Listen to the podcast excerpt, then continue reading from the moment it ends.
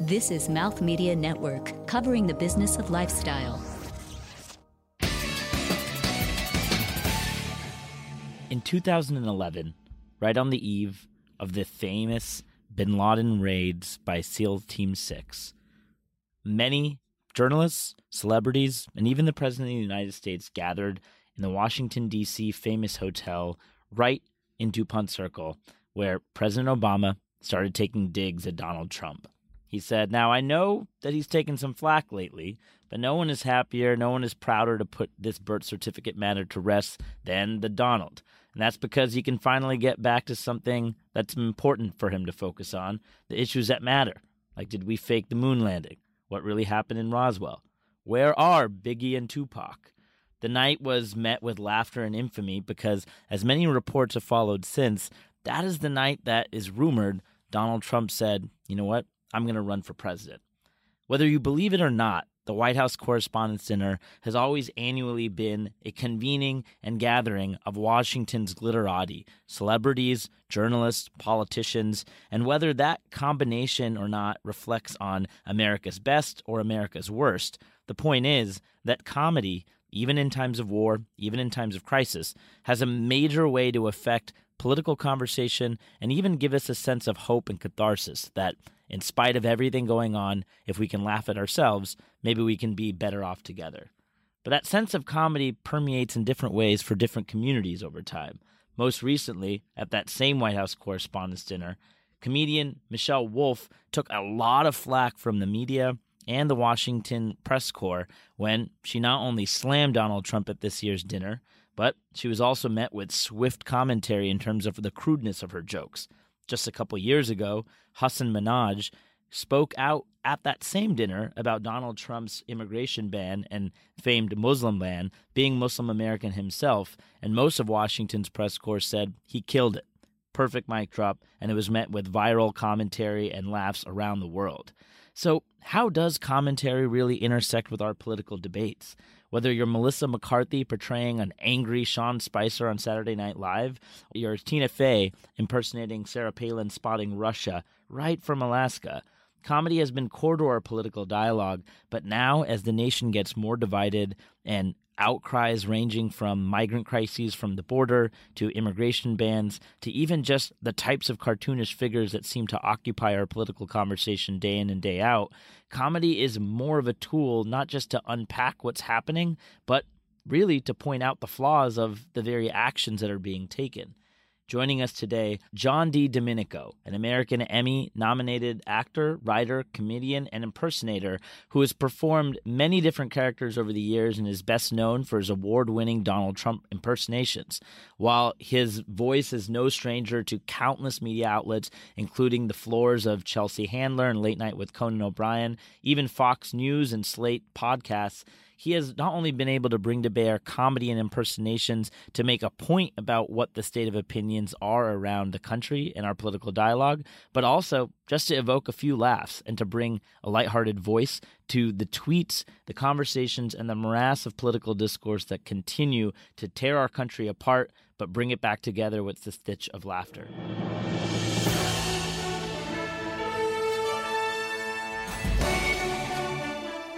This is American Enough with your host, Vikram Iyer.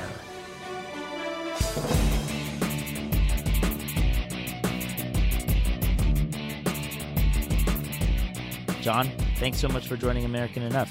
Oh, great. It's great to be here, Vikram. So, uh, maybe just start with uh, it would be helpful for, for our listeners to hear a little bit about kind of how you've seen your role in not just political dialogue, but specifically uh, conversations around current events. You've you've not only been able to deploy your impersonations, but also your writing, um, your own sense of comedy, your own acting. Do you sort of see yourself as an actor that wears different hats at different moments in time based off of what the role is calling for, or because of your your famed Trump impersonations and given the current political climate, do you sort of see a, a heightened responsibility to lean in to that um, Trump personification uh, and either leverage that for laughter or leverage that for for business? I, you know, for me, I I want to make the largest audience laugh. Um, there's so much humor with Trump, and there's so many ways to go about um, portraying him that you know my whole thing is when I go into a room, I don't want to alienate half the audience, which a lot of comedians have no problem doing. But I, that's not how I comedically, that's not where I come from. I like coming from a place where I can, it's a big tent and I can make as many people laugh as possible. So, but, but within that, there's ways to be incisive and there's ways to be insightful and there's a way to bring, um, maybe a side that's not seeing him as clearly as they should, kind of uh, illuminating some some things about him, if it's possible, because there's there's such overexposure, you know. Yeah, absolutely. I, I, imagine the overexposure is very, very real.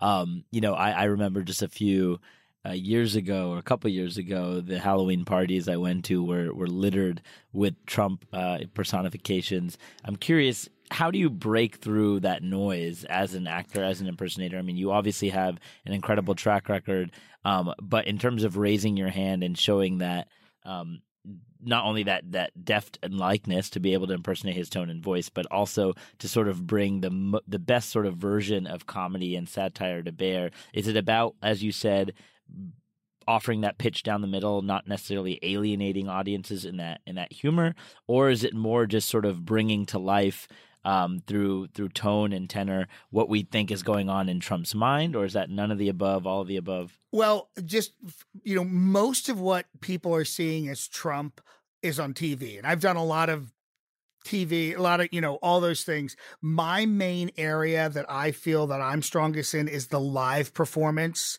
Uh, and that's where I can really bring everything the physicality the voice um, material written specifically for a live audience for that for that specific audience because a lot of the stuff that i do sometimes is you know corporate audiences and i know who they are and i know who the demographic is.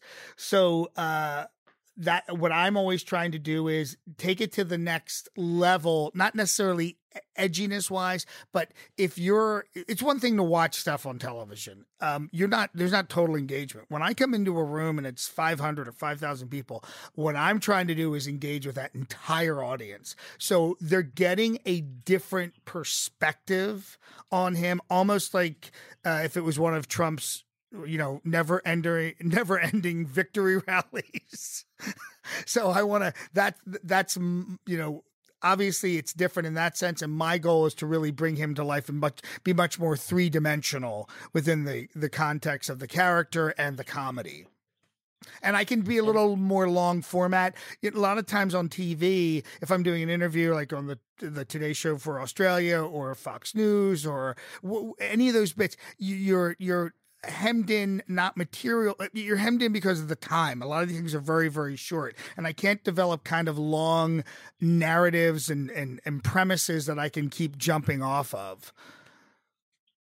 Yeah, and and is that a maybe? Tell me if you think I'm reading into this too much, but you know, you you hear often actors, um, you know, on the on the range of serious uh, when it comes to maybe Daniel Day Lewis portraying Lincoln uh, uh, in a movie a couple years back, all the way to even um, uh, Larry David portraying Bernie Sanders earlier this year on Bernie SNL. Yeah. Um, and it, and you and you when you when you hear them sort of out of character off screen in interviews they they give you a little glimmer into what it's like to occupy that character or that headspace. Maybe in the case of, of, of day lewis you have a little bit more of a of an intense involved method acting approach. Mm-hmm. and maybe in the case of larry david it's it's a little easier to pull off humor based off of bernie's uh, anger or, or sense of passion.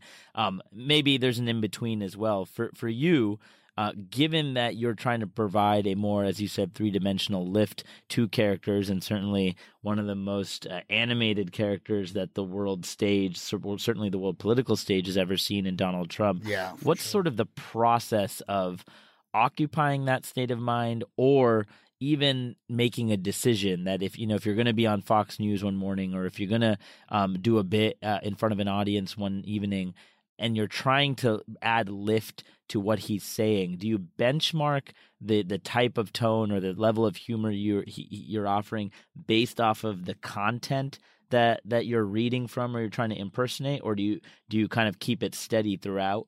I, I guess another way of putting it is, if you were to read live t- Trump tweets, would you change the tone if it was something about that seemed oh. absurd, oh. like him calling North Korea dictator a rocket man, versus something that seemed quite solemn or somber, right? Like the migrant crisis. Well, um, two things. When I do the tweets for the Trumpcast for Slate, you know, one of the reasons they brought me in uh, is because I have a long history of doing Trump, and I can I'm I you know as an actor trained actor my thing is this is what eh, you know the the work that I've done having done Trump since 2004 my reading on this is what I'm pretty sure he's really feeling so if it is something, you know, Rocket Man a month ago or two months ago, little Rocket Man, he's very upset. You know what I mean? He can't stand the guy. Terrible, terrible guy. You know, terrible dictator. But now that he's a friend, we had such an incredible meeting in Singapore. Great sense of humor. What a great guy. Isn't he amazing? You know, so those tweets are going to be, those tweets are going to, he's, you know, and he is very effusive and he's very, what I say about Trump is he has a glass head. You know, you really pretty much know what's going on with him because he really can't, he has no poker face. He can't really contain anything. Uh, and luckily for me, I've seen this huge arc with him because I started doing him back in 2004. And back then, uh, and I was always, just so you know, I was always fascinated with Trump. I'm from the Philadelphia area. My dad was a steel worker. I had, you know, as an actor, I always wanted to be here in New York City. And, you know, when I started learning about New York City, you know, I was trying to like, you know, who are the, who are the, the, the icons of the city currently? And one thing about Trump, and I'm going to ju- just jump around here for a second. Um, one thing that's amazing about Trump is is his timing. His timing is incredible. He was hmm. here in the late 70s, early 80s, really starting his, you know, his dominance here. Well, you could say that his his proposed dominance in the city because at that time, a lot of the well known business icons had fallen away or died. The Astors and the Carnegies and the Rockefellers were at the end of their dynasty. He came in at a time when there wasn't really any well known American businessman. And he was able to say, hey, I'm a big successful businessman. You know, like I'm here in New York, greatest builder in New York City, which at the time just wasn't the case. But he had said that and he put himself out front. And, you know, um, Americans are love that stuff. Like, oh, he's a big businessman. And uh, you know, at a time at that time in the late 70s, early 80s, there was the Helmsley hotels and he was opening up his hot, uh, you know, their hotels, but he he kind of stepped out front, said he was an American businessman and kind of everyone went to him for that for that reason. And he did the same thing with his presidential run because he's been touring with being president since the 80s since the early 80s. So he he knew he knew the right moment to to step in.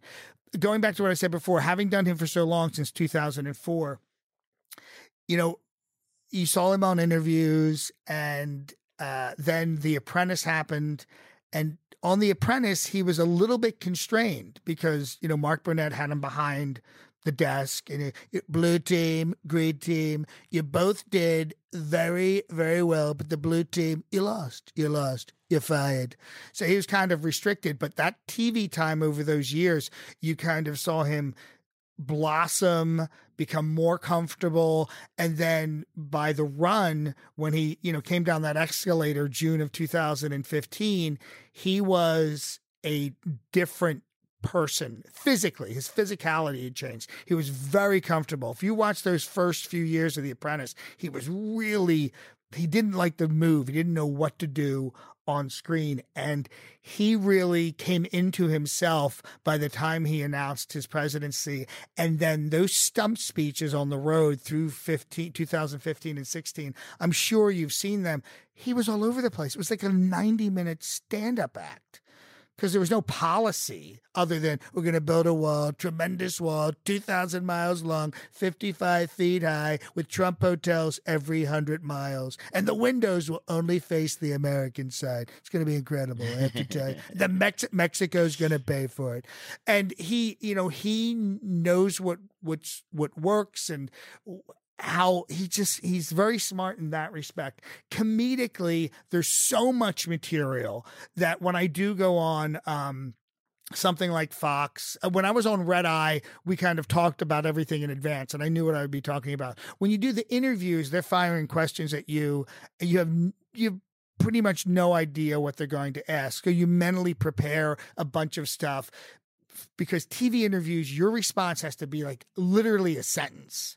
So I'm mentally preparing things that I can respond with that are one sentence, two sentences max, get the joke in, and then they're going to ask the next question. So every format is different. So you mentally prepare when you first do TV interviews, especially on you know, ca- you know couch shows like that, and you know you know, Good Morning Buffalo and the Today Show and this thing and that thing. You're you're gonna your preps are different, and you want to be up on the latest stuff, obviously, because they're up on the latest stuff.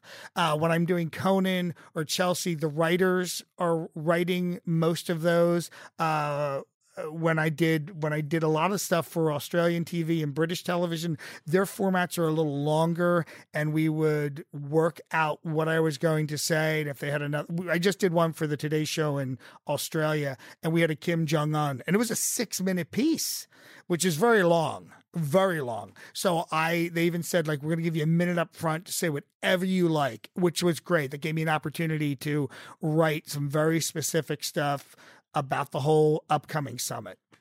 So each each one's a different animal.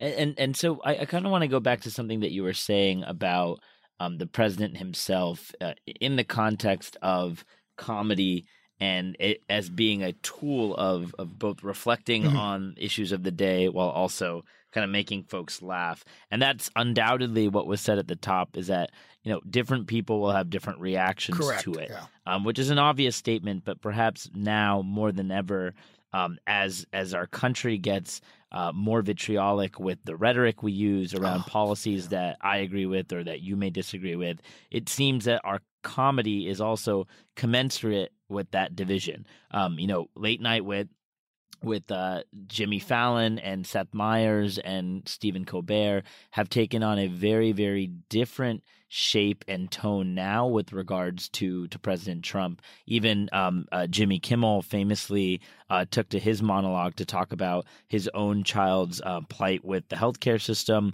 um, when when his health was at risk, to make a reflection upon. Uh, you know, repealing Obamacare. Um, you had even mentioned earlier that the president has uh, you know, long known or long toyed with the notion of of running for office or or feeling like he he could pretty much do anything, and you know he could do business in New York, so he could he could run out of run the country from the Oval Office. But but on that night in 2011, rightly or wrongly, several years later, a lot of people reflected and said that was the moment that you know really upset him, and he was going to run.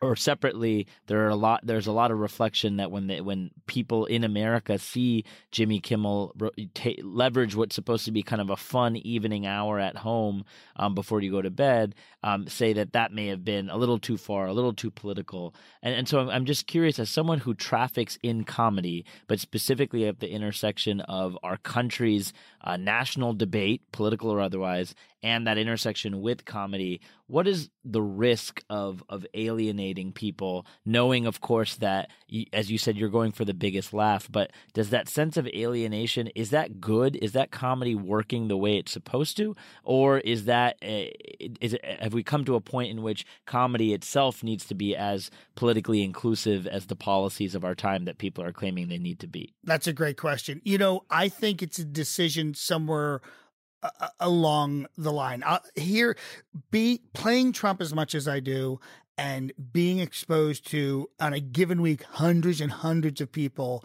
sometimes thousands at different events.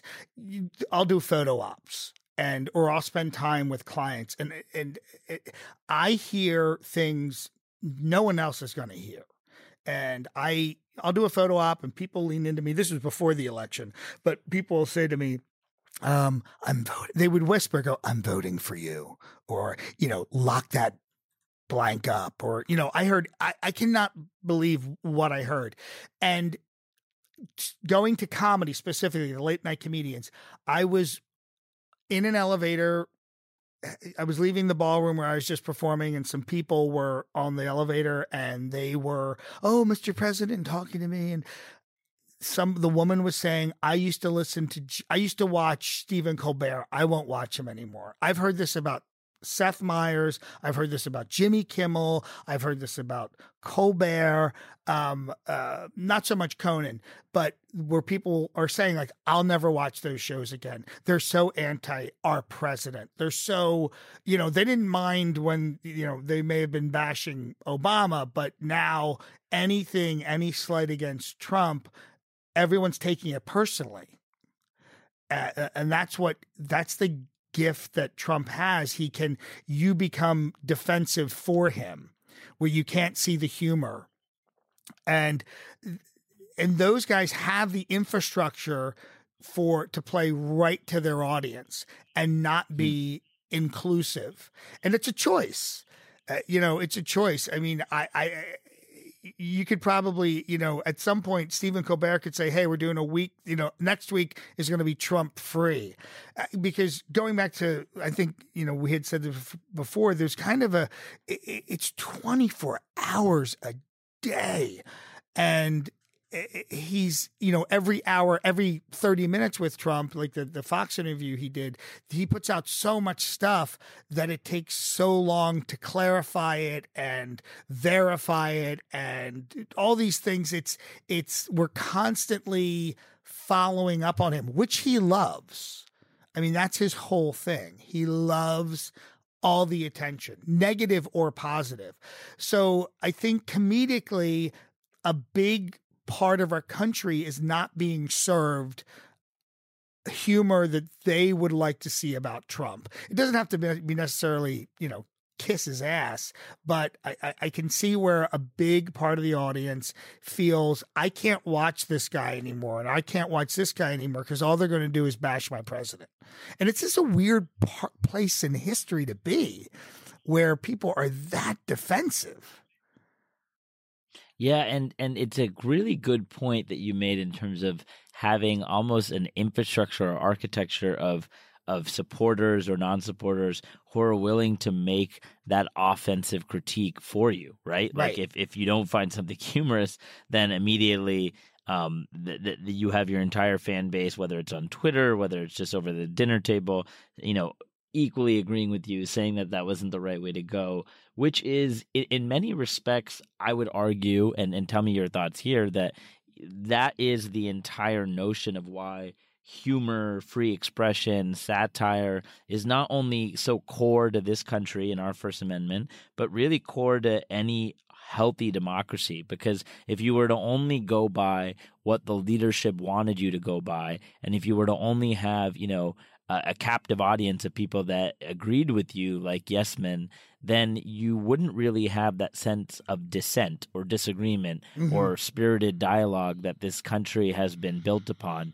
And I think now more than ever, humor, of course, just one tool in the arsenal of tools to disagree with a, a public figure or a policy or just a state of, of dialogue in this country, but a really, really important one, one that allows many of us to to kind of not only see sort of the cartoonish nature of some of the the efforts that are being proposed or being conducted by an administration, no matter who's in charge, but it also gives us a little bit of insight into um, why we as Americans might be able to actually have a path forward in figuring some of this stuff out if we could just you know laugh a little bit more about it. Right. And so, not to say that that satire and, and, and impersonations are the ball game, but in many respects, does humor now more than ever have a more important role in being able to deal with the heightened volatility and disagreements of our time? Or or would you argue that it, it maintains or has always maintained a same level of import kind of across the years? No i actually think it's more important and i do watch Seth Meyers and I do watch Colbert and I do, you know, I try to keep up on all of this stuff because what they do with their humor is really distill the insanity of the day down. And what I try to do, like a per, like, give you an example, um, the, this whole thing with the immigration uh, that's hap- happening currently with the the, parent, the children being taken away from their parents. So I'm watching this as it unfolds, and for me, and then Trump saying like, "Well, you know, we don't we don't want to do it. We don't want to do it. We have to do it because it's the law. It's the law, and you know, it's the Democrats. It's a Democratic law." So right off the bat, you're like, okay, for me as a writer, if I'm going up that night. Uh, what I would love, you know, it's the okay it's the law. So was you know aca but they got rid of that. So why don't you get rid of this? And you also have the house the senate and the presidency and you're telling me you're you have a democratic law that you have to follow. So uh, as a joke right you know if i'm saying you know i would take what trump says and then kind of invert it uh, you know, it, it, it's a law. We have to follow it. Though we haven't followed many of their other laws. But, you know, we, we want to be nice to the Democrats because they're such tremendous people. Great laws. You got to follow the good ones. You know, where is the insanity in what he's saying? Where does it fall apart? Where does the logic fall apart? Where's the inflection point where everything just dissolves? And with a lot of his stuff, there's always some point where things just fall apart. Even the um even the um the uh, inspector general's report. He agreed with everything in the report except the summary. the conclu- he did he agreed with everything except the conclusion. They this was such an incredible so much was great except the part where it came to the end. Then I, I don't believe any of it. It's just you stand there and you're thinking like how can it's it's so it's so crazy. Uh, you know, has, has anyone? I mean, it, it is it is crazy. It is it is a little wild how um, fast and loose we can be as a country now with with facts, with our attitudes, mm-hmm, how yeah. quickly that how quickly that misrepresentation spins out of control, or how quickly people divide themselves into two camps, even over something um, as benign as a, a, an ABC revival of, of the Roseanne Barr show. Oh, um, I know, but pe- people are people react, and you know who, who am I to opine on whether that reaction is valid or not? Right? People right. are are open to you know the feelings that they have and the and the values that they hold. But I, I will ask from from your perspective, given that there is such sensitivity that has played out even in the comedic landscape, um, whether it is the recent cancellation of of the TV show um, of Roseanne. Um, you know, certainly eh, on the heels of some incredibly inappropriate and callous remarks tweeted out um, at the former president's advisor Valerie Jarrett, or on the other end of the spectrum, if it's you know the the commentary of Samantha Bee. Uh, on mm-hmm. her TBS right. late night show, uh, offering less than kind words and, and flippant language. Um, some would argue, you know, callous language, discussing language against, um, you know, the the president's uh, first daughter, or sorry, daughter Ivanka Trump. You know, almost immediately people start grouping themselves into camps. Very tribal. You know, t- yeah.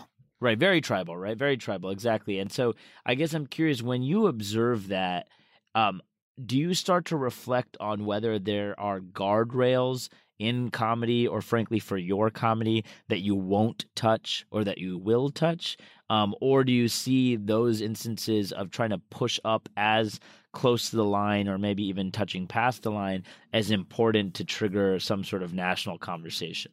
Well you know a lot of times if i'm i'm hired you know, like I said, I do a lot of corporate stuff. So there's automatic guardrails right there. And I have to be very, I have to be, you know, if I can get something in in a way, like just it doesn't i did a very very conservative group in dc last week so i went through a list of all the people who not everyone because but i went through the list of people who've left the white house you know reince priebus steve bannon you know i went through all this stuff and i said all these people you know they had a they had to leave. They went on to bigger and better things. And you know the saying if you love something you have to let it go you know because in trump's mind it, it, no matter what happens it's he's going to see the best best of it you know like and he did it was a success for him in some way. Going back to what you're just saying about um uh, Roseanne and Samantha Bee specific to that what has happened in this country it happen it's happened incredibly fast is we've lost the ability to contextualize anything. So it's always very tribal so and so did this and so and so did that and it should be they should both have their heads chopped off which which isn't the case. Roseanne has had a very long history of outrageous comments on twitter live i mean you know meltdowns all of these things um, and you know what happened with her show? I mean, I was following that in real time. I actually had tweeted like she's going to lose her show, and I thought it would be like in a couple of days. I had no idea it would be within an hour of me writing that. That's the other thing. Mo- things move so fast now. Things aren't really processed; they're just done. Um, the fact that she lost her show is a bummer for all the actors and the writers and the lighting people and everybody, Staff, all the all the workaday yeah. people. But the fact of the matter is, ABC knew what was happening with her. They know her history. They know how she is. They know about all the meltdowns. So it's one of those things where you have to look at the big picture. Samantha Bee saying what she said, it was, you know, I I was watching it. I was shocked. I was shocked B- because from a you know, her content is very funny, but it's also has real meaning to it if you watch any of her stories. And I thought her using the C word overshadowed the point she was trying to make because now everyone forgets what she was talking about. Now it becomes about the right. C word. Right. And right. Samantha Samantha Bee's a very smart person. Um, that show is taped in front of a lot that you know the writers wrote it she they rehearsed it, they shot it, it was okayed by TBS. Um, but she's never ever done anything like that before. So when you contextualize it, it's kind of that was bad. It's never happened before. She doesn't have a history of it you know, you have to look at it that way. Not well, Roseanne lost her show, Samantha Bee has to lose her show. There's no. That's what I talk. That's what I mean by there's no context. Everybody wants an eye for an eye and a tooth for a tooth, and that's not just now how things work. But everyone is so angry, and everyone has their, you know, their their back up, and every you can predict pretty much anything. Robert De Niro, um, at the at the Tony Awards coming out and saying F Trump, it was kind of like you're like, why why would you do that?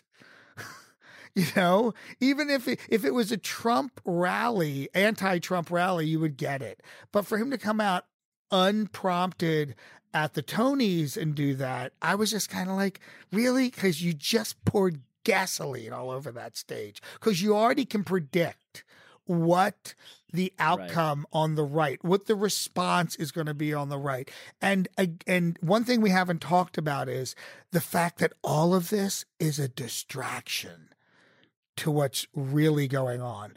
You know, we're ta- and because the one great thing that's happening with comedy you know, uh, in comedy, uh, Trevor Noah's um, Daily Show and Seth Meyers, those two specifically, they can really take those things and contextualize them and find the humor in them.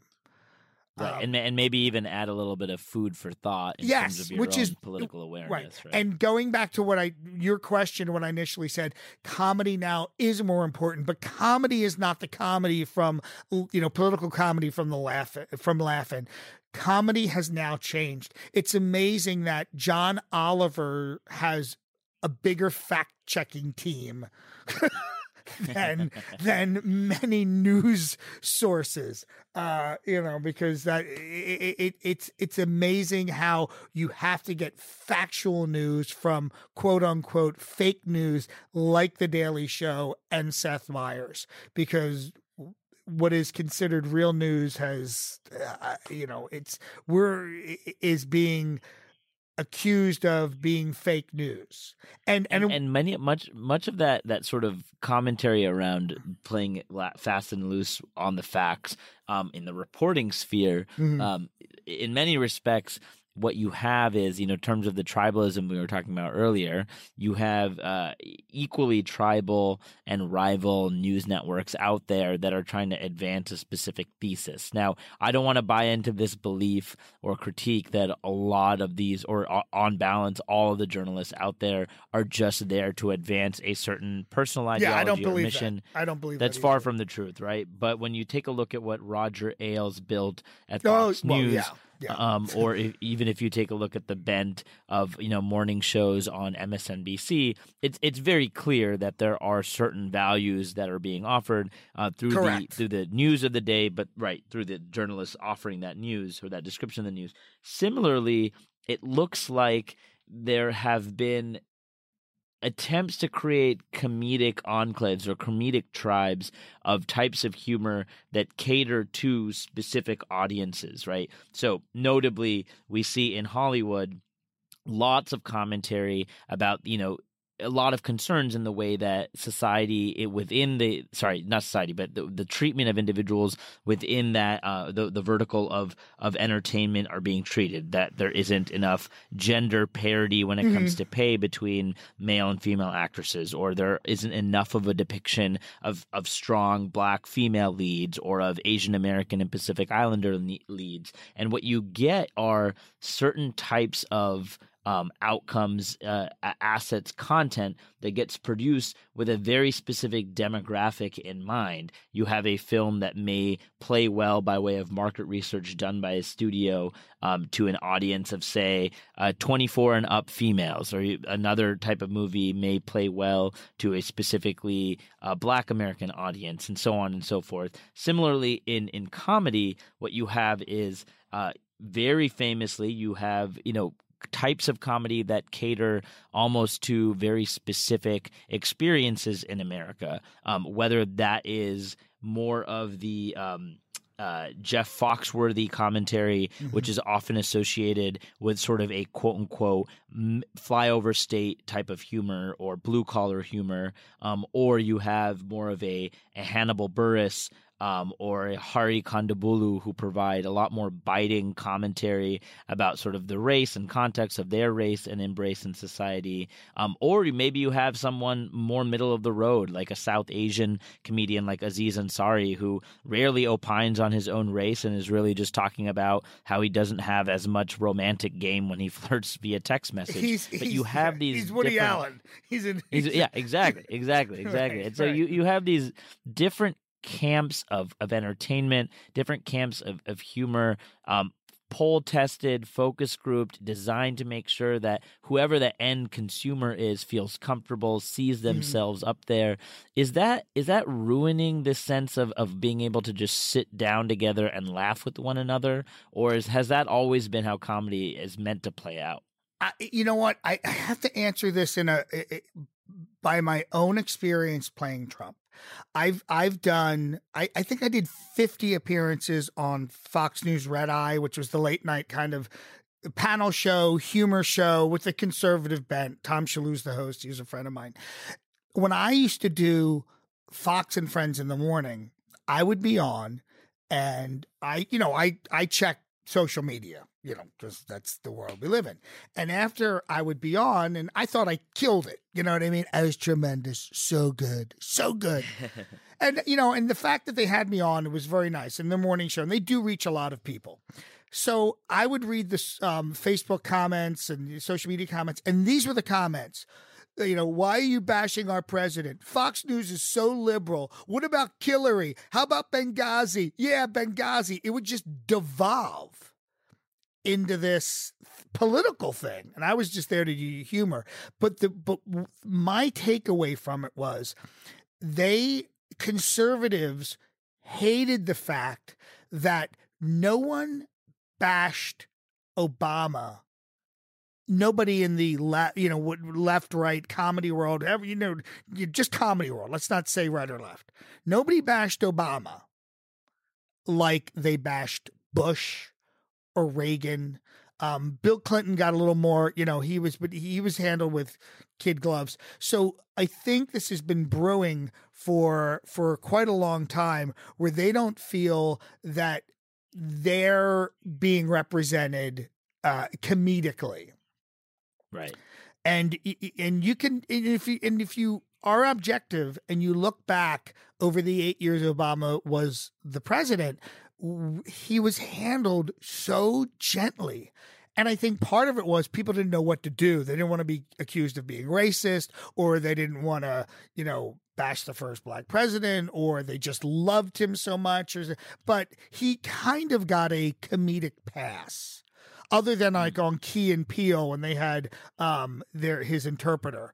Uh, so I, I I spending so much time in you know- you know having done so much at Fox, uh, and then something like Chelsea, which was totally to the left.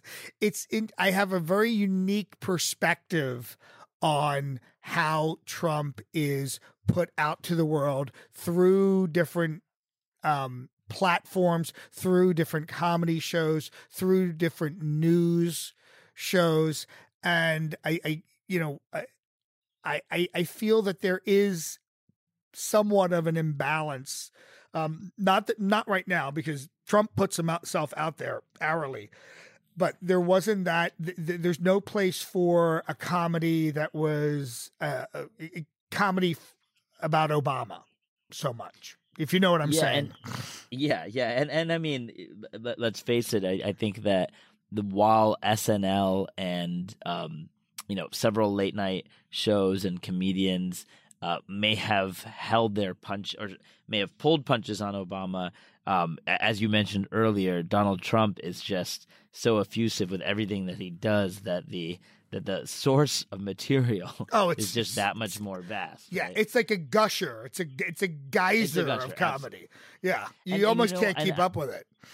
Yeah, absolutely. And and I, I want to really just double click on this point um, that you were that you had mentioned a moment ago, which is that there there may very well be a real sense that when you are being communicated to whether you are um, you know hearing an ad that's targeted for your preferences um, on, on TV or you are hearing a comedian because you, you want a reprieve from from the day-to-day churn of your life and you want a way to laugh or if you're just hearing a, a pitch uh, on new policies from a candidate or a politician as to the things that are going to affect your pocketbook and your life that sense of connecting uh, with another person on the other side of the phone on the other side of the screen or just on the other side of you that is very real and that is very important. And, and whether or not i i love the the humor of Conan O'Brien or I love the humor of a Jeff Foxworthy or someone else in between. Um, it is important for us to create safer spaces and environments where we can feel comfortable with who we are and comfortable about the commentary that is biting and satirical about who we are, because that makes us all feel a little bit more comfortable in that laughter. And I'm and I'm curious in an era where we do have these tribal senses of comedy and in an era in which we ha- are worlds apart from even understanding our own countrymen and women, you know, underscored by the feeling that was swept over of America the day after election day in 2016, but still a feeling that at least 63 million Americans felt that their time was now um, to come in terms of their prosperity how do we maybe you could close this out with with an easy question here but how do we use humor knowing that sometimes it will be tailored knowing sometimes it will be targeted to a specific demographic? Can we use that to bridge that divide between those 63 million Americans and the rest of the country that that feels concerned day to day about what's going on? Or will will humor just be one aspect of the equation and that there's more work to do on the actual political debate side Well, I, I think I think humor can be used to kind of bring us close, you know, keep the comedy, but to bring us together. And, and again, if you look at the outlets of Kimmel and The Daily Show and Colbert and uh, and Conan and um and who am I forgetting? Uh, Fallon.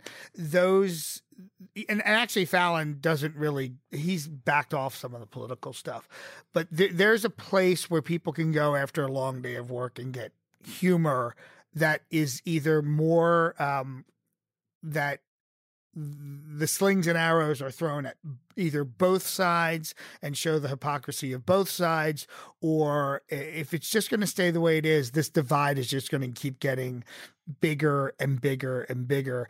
And I don't see where there's a mandate uh, on broadcast or anywhere else where someone's going to say, "Hey, you know, we need to kind of fold back in half of the audience, half of the uh, unserved audience, and right. be a little more, you know, be a little more the broader in our humor or less political."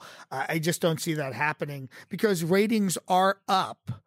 Um, overall on a lot of these shows because of that and they feel that you know this this recipe is currently working but it's also it's also divisive and not just in in comedy but in news and and everything else.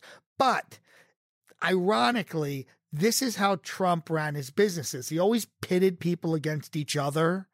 He's he's the country is become his company to a certain extent.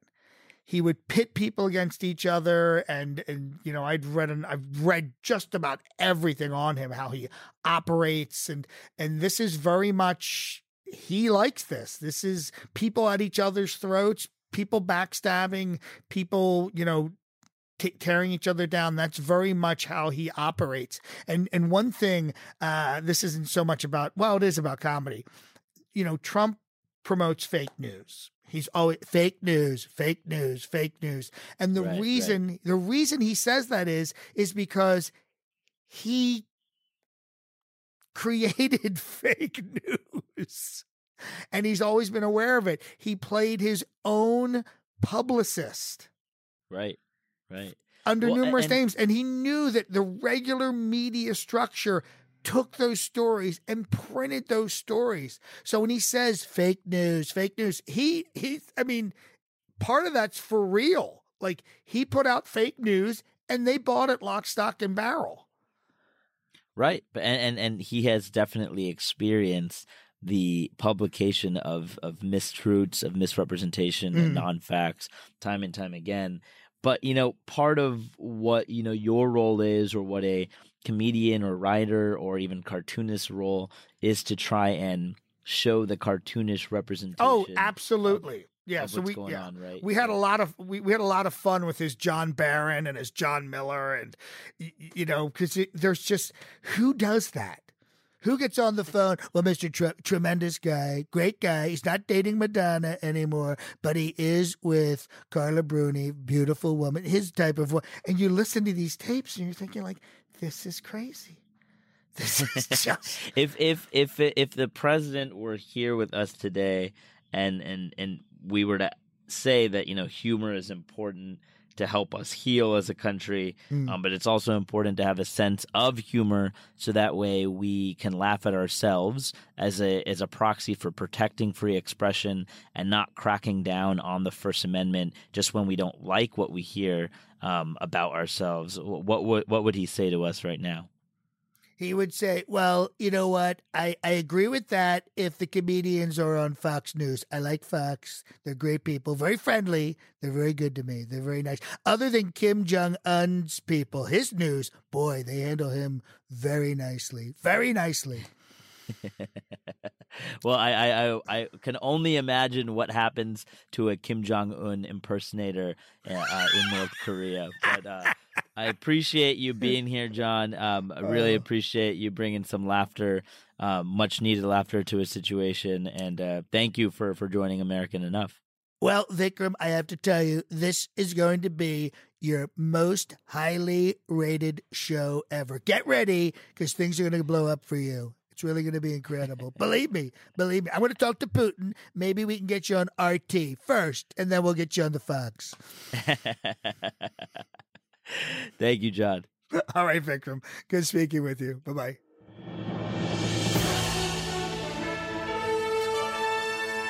This has been American Enough with Vikram Iyer. American Enough is a production of Mouth Media Network. Contact Vikram with your comments and questions at 844-4Vikram and connect with the show on social media at American Enough. Theme music by Chris Thomas. Episodes available at AmericanEnoughPodcast.com and everywhere the best podcasts are found. To learn more about Mouth Media Network and how you can partner with this podcast, visit MouthMediaNetwork.com.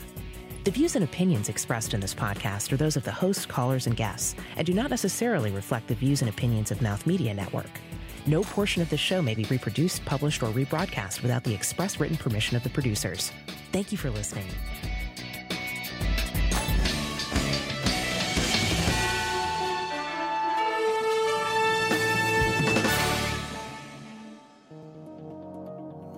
This is Mouth Media Network, covering the business of lifestyle.